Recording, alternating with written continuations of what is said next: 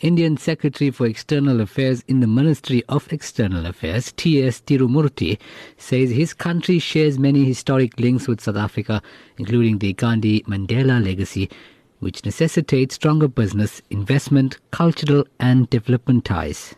When we look at South Africa, when we look at some of the countries, we have a sense of history when we look at it.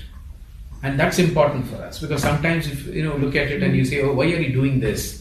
It may not make sense in the contemporary world, but because we are doing it because we have a sense of history and our relations go back to a very long time. And that is how we see this partnership.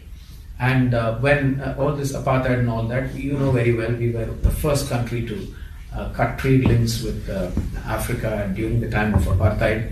And every forum we went, and we wanted to make sure that it was on the agenda and the world took notice. So therefore we have been able to do that. We have stood shoulder by shoulder with you. The ANC opened offices in the 60s, and therefore this is with the sense of history that we look at any visit from Africa or any visit to Africa.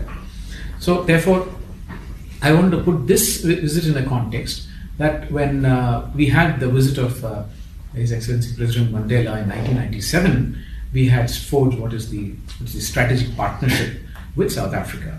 And that was a truly historic visit in many sense. But this is one of the things we did. We've had this strategic partnership. And since then, we have been able to nurture this strategic partnership.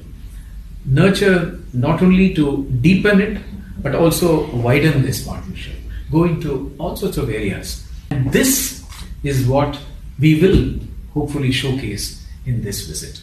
And that was T.S. Tirumurti, the Secretary for External Relations in the Indian Ministry for External Affairs.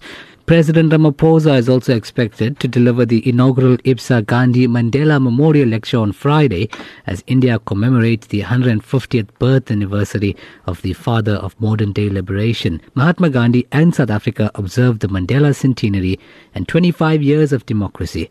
Both countries will be holding an election this year. For Newsbreak, I'm Hoosen Ebrahim, Durban.